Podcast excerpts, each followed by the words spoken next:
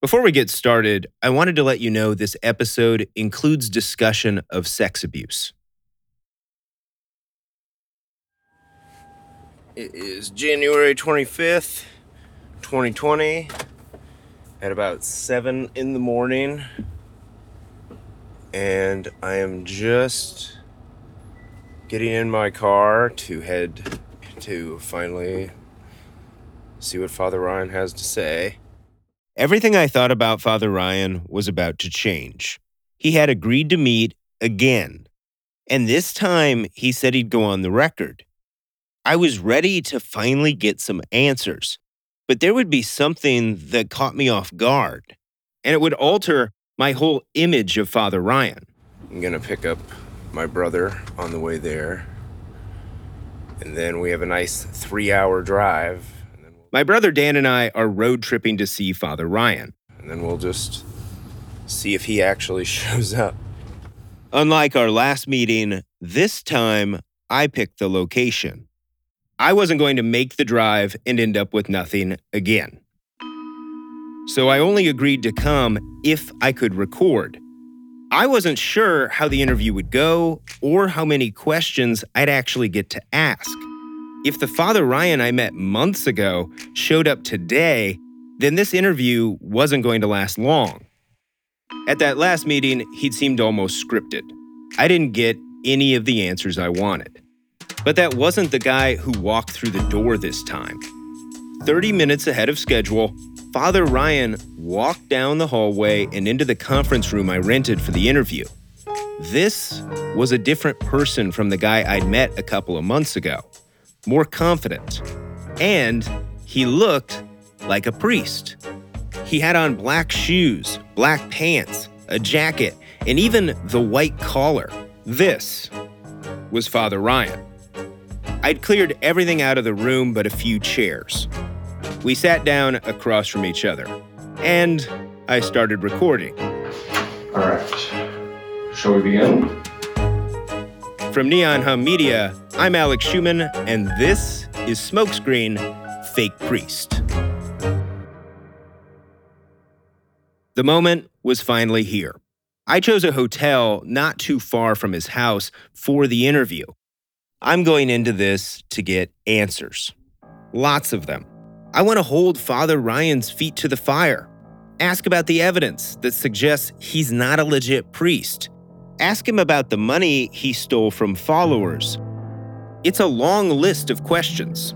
So many people I talked to while investigating Father Ryan would love to be in the spot I was in, a chance to really ask him for an explanation. I think both Father Ryan and I, for different reasons, are feeling pressure as we get ready in the last few moments before the interview. I want to make sure I cover everything, and he might be worried I'm going to cover everything. I get him mic'd up, and as I'm doing that, we're making conversation, small talk. It's weird. We met once, but we still don't know what to expect from the other once the interview starts. So, for me at least, there is still this tension hanging behind the polite conversation. I take a seat across from him. I get things started. My first question for you is a basic one. Why did you agree to this interview? I'm not really sure. Every time I've tried to defend myself in the past, um, quite the opposite has been done. And I can't compete against members of the USCCB, their money, their power, and their influence. The USCCB is the United States Conference of Catholic Bishops. They knew that from the onset, and that's what was used to their advantage in order to smear me for coming forward. And you say coming forward, what did you come forward about? I testified in Washington, D.C. in November of 2002 about my own sexual abuse from the priest, my rape, and that was a no no. I'm honestly unsure what to do. Father Ryan is saying he's a rape victim. that he was molested as a child back in Apple River, Illinois. I knew he'd written about this, but I didn't expect it to come up at the start of the interview. So I decide to just listen. My first abuse took place when I was probably seventh or eighth grade, just going through puberty. And um, we live in a small farming community. Everybody knows everybody and everything. Um, one of the things that my family did was we took care of the uh, the cemetery and the church as far as the lawns and, and things like that. And um, I was out at the cemetery mowing, and the priest showed up. And he asked me if I would mind stopping by the rectory after I got done at the cemetery. Now, the cemetery is about just about a mile outside of town. So I had to track it in with the riding lawnmower and get that all put away and, and stuff. When I got to the rectory, um, Father invited me in, and as most farm kids, we don't didn't spend a lot of time worrying about clothes or how you were dressed. I never wore shoes. Um, you know, shorts and a t-shirt. That was about it. Well, father noticed that I had a lot of mud and grass stains on my feet and asked me if I wouldn't mind going upstairs in the shower and washing it off so I didn't stain the Persian rug or something. And um, so I did. And shortly after I got into the shower, he followed and the molestation started. And that went on for close to three years before he was transferred. Ryan doesn't remember if, in all that time, he ever tried to make it stop or fought back. I can't say whether I did or whether I didn't. Knowing what I know now, and, and most victims go through it, first of all, you're scared. This is a priest. You know, you just don't say no to a priest. Um, and he was good at talking his way through everything. Had I said anything to anyone at the time, I no doubt would have been called a liar because that was just something that would never ever happen. You can hear the same reverence in Ryan's voice he expected from his followers. You don't say no to a priest. And even the way he described the priest's delivery it was smooth and utterly believable, just like Ryan. Only here, Ryan is the one saying he was a victim of that same authority, that power. Did he at any point, you know, build a relationship with your parents? Were they ever suspicious? I don't think so because I mean my parents are very close to the to the priest. I mean, we're talking about a town population less than 500. And that was just, just something that they didn't see. At the time, by his account, Ryan would have been 13 or 14. Ryan's parents hadn't stayed together. His dad married a different woman in 1956. Ryan said his new grandmother was devoutly Catholic. He was born Lutheran, but became infatuated with the Catholic Church. Ryan said he felt different from the other kids in his blended family because his siblings had a different mom. I think I leaned on on the priests in the parish a lot for support uh, and stabilization. Um, when the priests were in my life, I was fine. When they weren't, I was hell on wheels. He trusted these men of the cloth. Ryan said the priest who replaced his abuser never touched him. But once he got a little older, he said it happened again. As Ryan tells it, a different priest molested him in a car. And then later, he says he was assaulted a third time in 1976. He would have been in his 20s. A priest he trusted invited him to meet an archbishop Ryan admired. They had to go to Milwaukee for the event. But Ryan said after it was over, he was lured to a rectory where he was attacked by multiple priests. We got to this door, and he opened the door and basically shoved me in. I was gang raped by several priests. The seriousness of what he's describing cannot be emphasized enough. Ryan isn't giving any dates while he's talking, but he is naming names. He says he tried to share those names with the Catholic Church. And he told his grandma he couldn't be around those priests anymore. Did you tell her why? No, she knew. My grandma was one in a million. He says his grandmother took him to see the bishop after the attack in Milwaukee. Ryan thought the Catholic Church would help him. Well, she pedaled the car up to Madison to the chancery office and she just walked in. She didn't need no appointment, and Bishop wasn't going to tell her no. And she asked me to tell Bishop O'Donnell what had happened. And I did. But in response, Ryan claimed the bishop told him to stay quiet. His silence would be rewarded, the bishop said. You see, throughout his teen years, Ryan said he'd become interested in joining religious life. He wanted to be a priest. So, as a young man, he'd do whatever the church told him he needed to do to make that happen.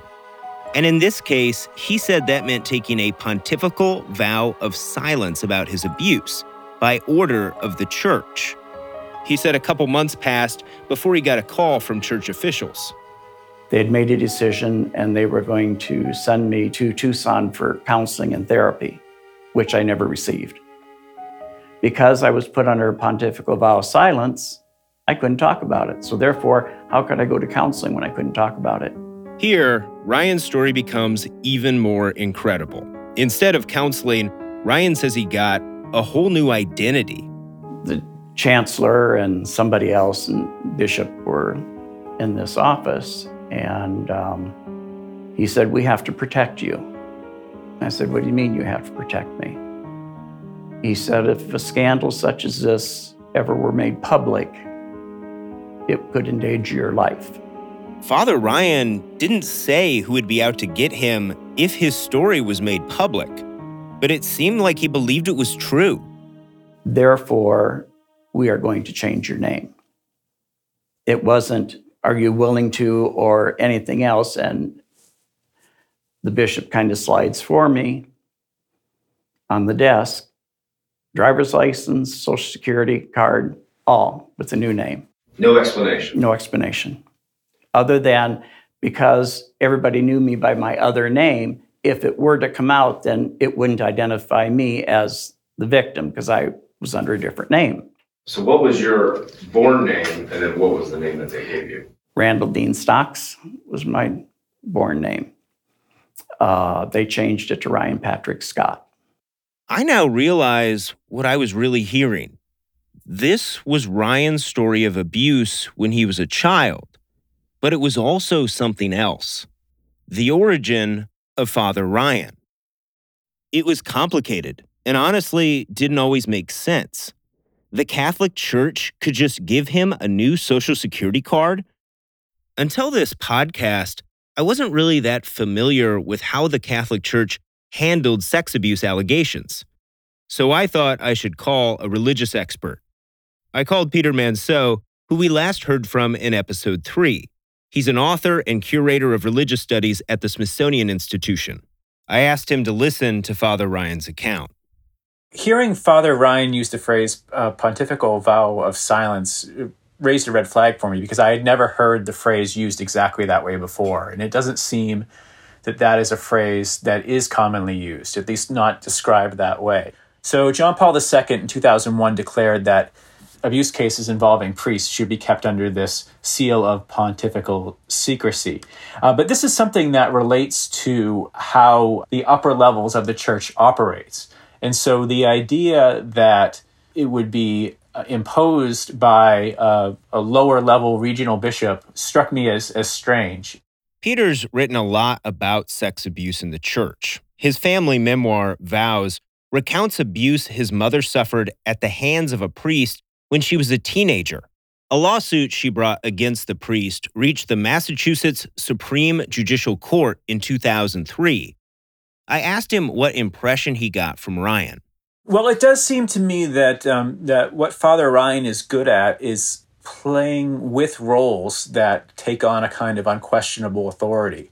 Uh, in certain circumstances, the role of a priest is that unquestionable uh, authority. In certain other circumstances, the the role of victim can take on that same type of authority, where it becomes very difficult to question uh, for for very valid reasons. And so, to me, that seems that um, this could be a very insidious part of what he is trying to do. Um, that he's trying to play on people's sympathies.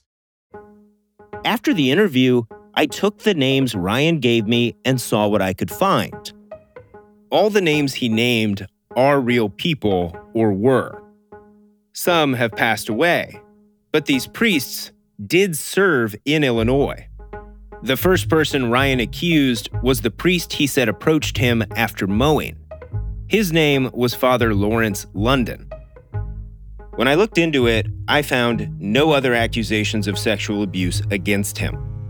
I checked multiple lists of accused clergy, lists compiled by victim support groups, lawyers, and the diocese in Illinois. His name didn't appear on any of them. I would ask the accused priest himself, but he died in 2009.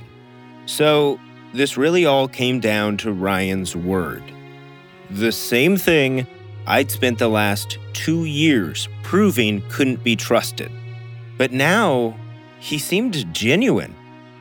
I can't say that about the first time I met him, or any of the recordings I'd heard. This time, though, he was only maybe three feet away from me. You read people differently in person. My gut reaction was that this guy had been abused by someone, somewhere, at some point. As a journalist, I can't say it with certainty. There's not enough evidence. I don't know if Father Ryan was raped. I don't know if his attackers were the people he named, but some part of me believed he is a survivor. One way some dioceses have tried to deal with the fallout from the sex abuse scandal is to release the names of accused clergy. None of the people Ryan named are on these lists from Illinois. But as I'm researching, doing my reporting, I can't believe what I do find. Remember earlier when Ryan said he testified about his abuse? He did actually appear at a news conference in Washington, D.C. I was given a copy of the speech he claimed to give. The Chicago Tribune reported he described the attack in Milwaukee. The copy of the speech I have also included Father Kunz's murder and the church changing his identity. He talked about how everything changed for him ever since he spoke out. Quote, as a priest and a victim, it is much harder to find a place to belong. He added, I have been publicly ridiculed and my priesthood has been defamed. Father Ryan accuses priests of abuse and the bishops of manipulating law enforcement to listen to them, not the victims. And all of it on a national stage just as the wider institutional scandal was breaking. The Hargan women seemed to have it all. We were blessed. My mom was amazing. But detectives would soon discover Inside the house, there were the bodies of two women. a story of betrayal you would struggle to believe if it wasn't true. I am just praying to God. This is a sick joke. From 48 Hours, this is Blood is Thicker The Hargan Family Killings. Listen to Blood is Thicker The Hargan Family Killings wherever you get your podcasts. It's Kaley Cuoco for Priceline. Ready to go to your happy place for a happy price? Well, why didn't you say so? Just download the Priceline app right now and save up to 60% on hotels. So, whether it's Cousin Kevin's Kazoo concert in Kansas City, go Kevin, or Becky's Bachelorette Bash in Bermuda, you never have to miss a trip ever again. So, download the Priceline app today. Your savings are waiting. Go to your happy place for a happy price. Go to your happy price, Priceline. 2002 was a historic year for the Catholic Church. The Boston Globe released their spotlight investigation, proving the churches in the area systematically covered up sex abuse, moving clergy from church to church. Catholic officials made another effort today to confront a scandal that has shamed and dishonored the church. And yet another apology from Boston's pulpit for failing to protect children from a pedophile priest. The Catholic community in Massachusetts dealing now with an ugly secret that's been hidden for far too long. The view of the Vatican was shaken. All the U.S. Catholic bishops met in Washington, D.C. in November 2002. They were discussing changes to the church to deal with the sex abuse scandal. A group of victims from the Survivors Network of Those Abused by Priests had a news conference, and it was here where Father Ryan managed to put himself in the center of that national spotlight. Of course, I was dressed in my full habit and everything else. And um, one of the reporters at the time was Connie Chung. And the question she asked me was basically what you kind of just said. She said, Father, how can you stand there, dressed the way you are, tell the horrific story that you just told about what happened to you, and still be a part of that organization? All I can say is divine intervention because I have no idea where my reply came from. But my reply was very simple. I said, Connie, good priests don't become evil men. Evil men become priests, and it's time for them to go. And that headline went kind of worldwide. I haven't found that headline anywhere, not even in the articles that prove he was there. I checked with CNN where Connie Chung would have worked then. The one script available from the event didn't include Ryan, and she was not the reporter listed. After weeks of trying, I assumed this was just something he made up. But then I found a photo. Actual proof Ryan was at the event. The picture shows Ryan standing near a bunch of microphones. He's not the one speaking, but he's standing next to the other victims. Ryan's wearing a baggy black robe and a crucifix necklace. The caption on the photo from the Associated Press says Abbot Ryan St. Anne of Pocahontas, Iowa, was one of three victims to meet with reporters that day. But the guy who is the focus of the articles and speaking in the photo as Ryan watches is Mark Serrano. He became one of the public faces of the priest abuse scandal. Here he is with Diane Sawyer on Good Morning America. At the age of 38, is it possible to say, I am getting over it, or do you never get over it? Ever? No, this is a lifelong process. Back in 2002, Mark Serrano's story of abuse was featured on page one of the New York Times and even aired on Oprah. So you broke the silence because the silence was killing you. I broke the silence because no one made it right. Mm-hmm. I noticed something when I watched Mark's interview on Oprah. He used an awfully similar phrase. Here he is. I don't think priests become pedophiles. I think pedophiles become priests. Remember what Ryan said he told Connie Chung? I said, Connie, good priests don't become evil men. Evil men become priests. We'll never know who said it first, but the phrases sound a lot alike. What struck me, though, was that Father Ryan said he was abused by priests, and yet he became a man of the cloth. In fact, he says it is one of the main reasons he wanted to join the priesthood. The church didn't hurt me, evil men in the church did. And I think that is my saving grace as far as wanting even more and harder to hang on to my vocation and not let it destroy me. I'll be honest, as I sat across from him, it was hard to keep it all in my head. Was I listening to a man explain how his childhood abuse affected his life? Or a con man pretending to be a priest fabricate his origin story? I tried to keep both possibilities in my head as we continued. And then Ryan accuses yet another man of being part of that group of priests who attacked him in Milwaukee, Cardinal Raymond Burke. He was one of them in the room that raped me. Really? Yes. Burke was a name I knew. He's the bishop who first sent out a press release warning people not to join Ryan's First Abbey back in Wisconsin.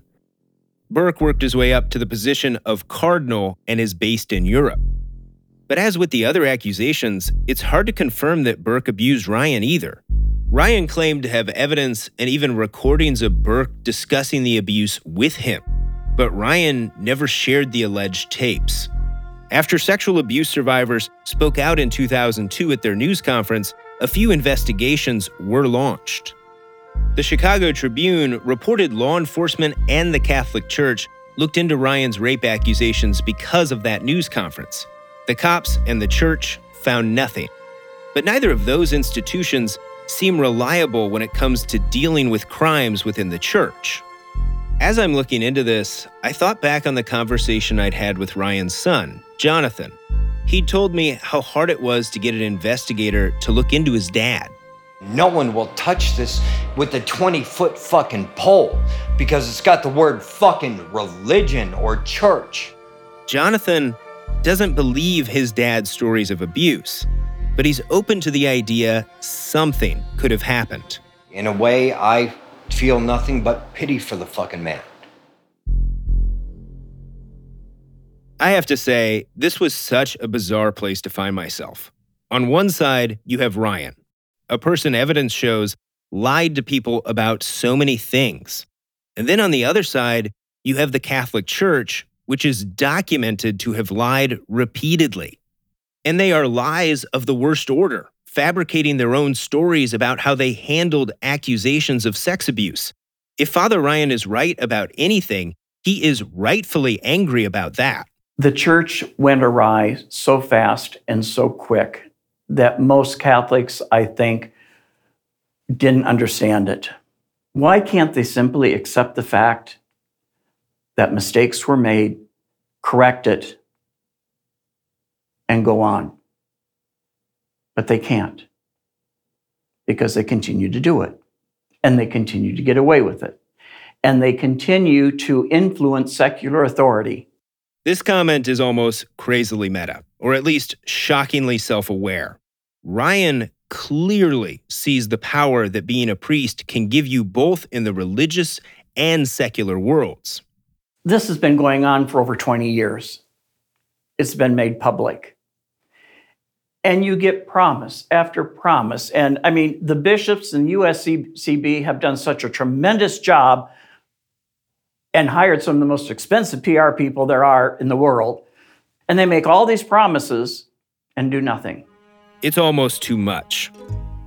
These accusations are practically identical to the ones his former followers make against Ryan that he uses his religion to avoid punishment in the secular world. He makes promises to followers, but doesn't come through. And then, as we keep talking, the conversation takes yet another unexpected turn. As he makes his way through his accusations of abuse, the Catholic Church's cover up, the national news conference, Ryan manages to connect every part of it to murder.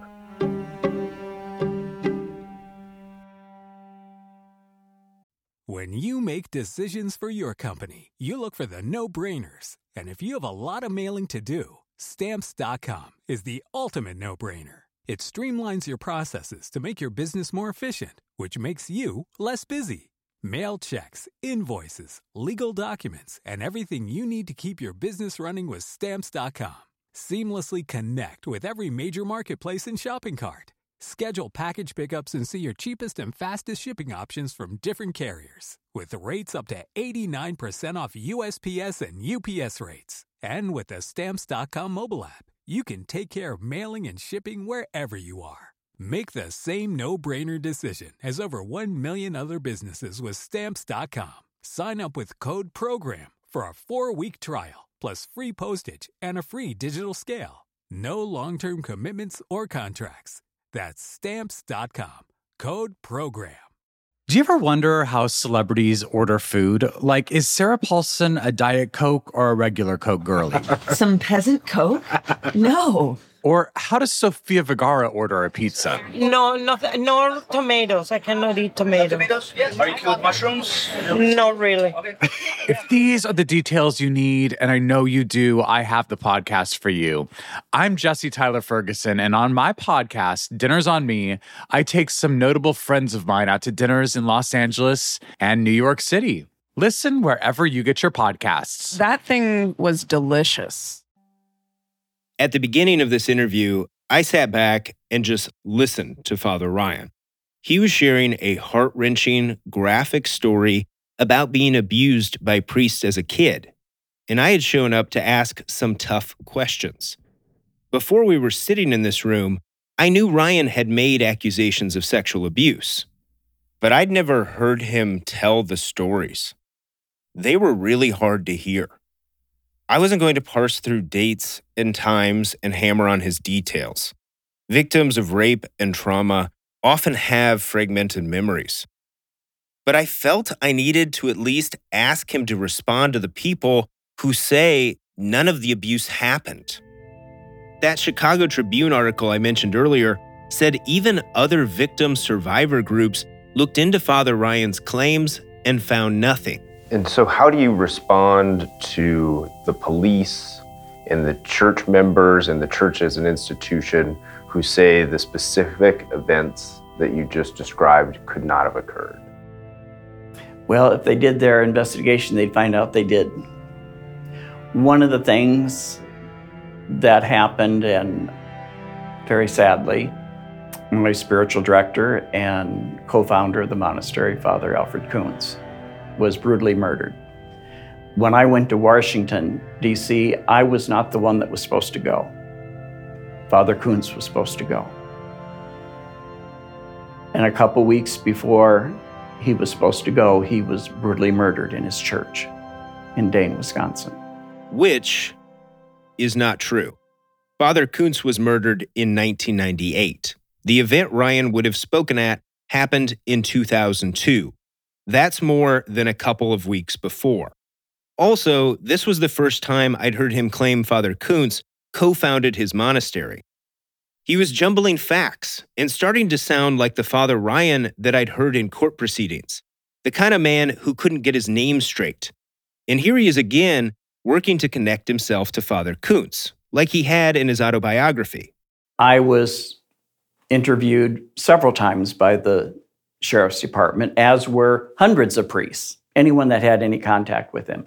I had contact with them probably three or four times a week, if not more. So, I mean, they took hair samples, saliva samples, skin. I mean, they, they took samples of everything they could possibly find. Ryan then connects the murder back to the same man he accused of attacking him in Milwaukee, Cardinal Burke you know and, and everything if you really want to study the history of everything that's on the computer you're going to drop it all right back down to raymond l. Burke. By on the computer ryan means the internet. Burke did all he could to spread word about ryan. He was the bishop behind the nationwide warning that alerted every diocese in america to be on the lookout for ryan scott. I reached out to cardinal burke which included calling the vatican press office Hi, uh, my name is Alex Schumann. I'm a reporter calling from the United States, but I never heard back. Monsignor Michael Gorman defended Burke. This is what he told me about Ryan's claim. Then, uh, regarding an incident that he alleges happened in a cathedral in Milwaukee, um, and that uh, he was put under a pontifical secret, and that's why he cannot ever divulge anything about it well, that's all baloney, too.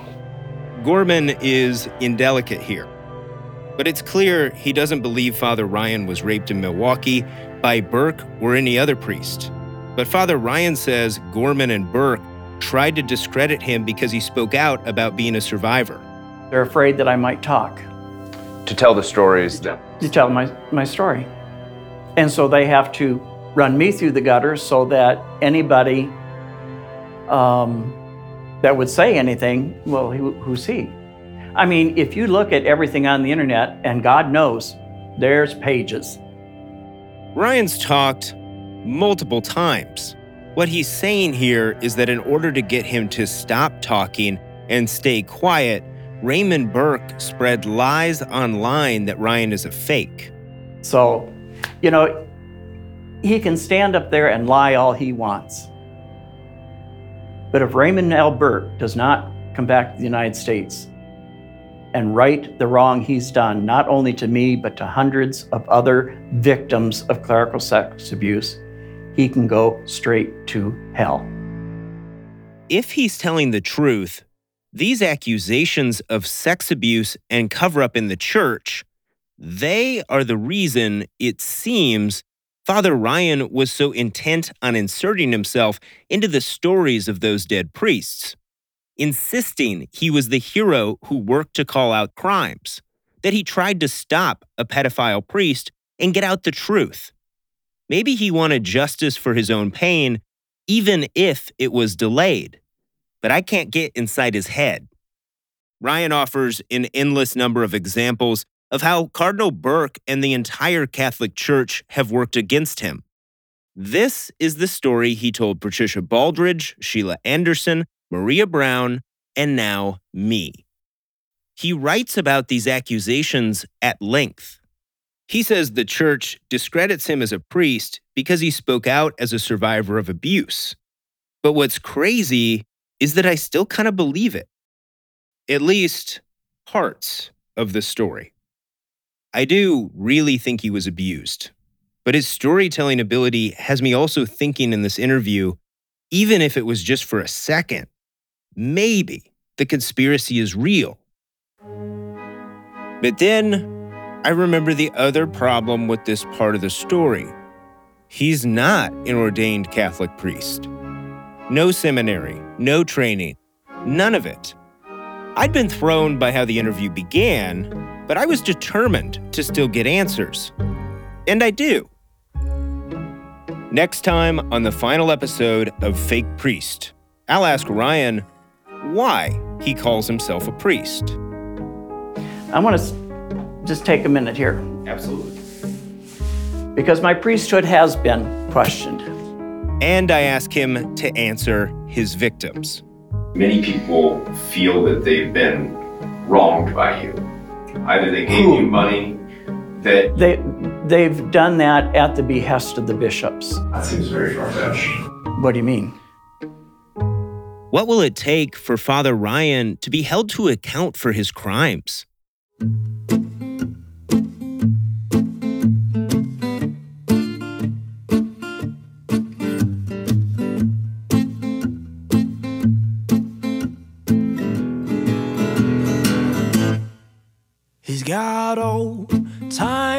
Religion.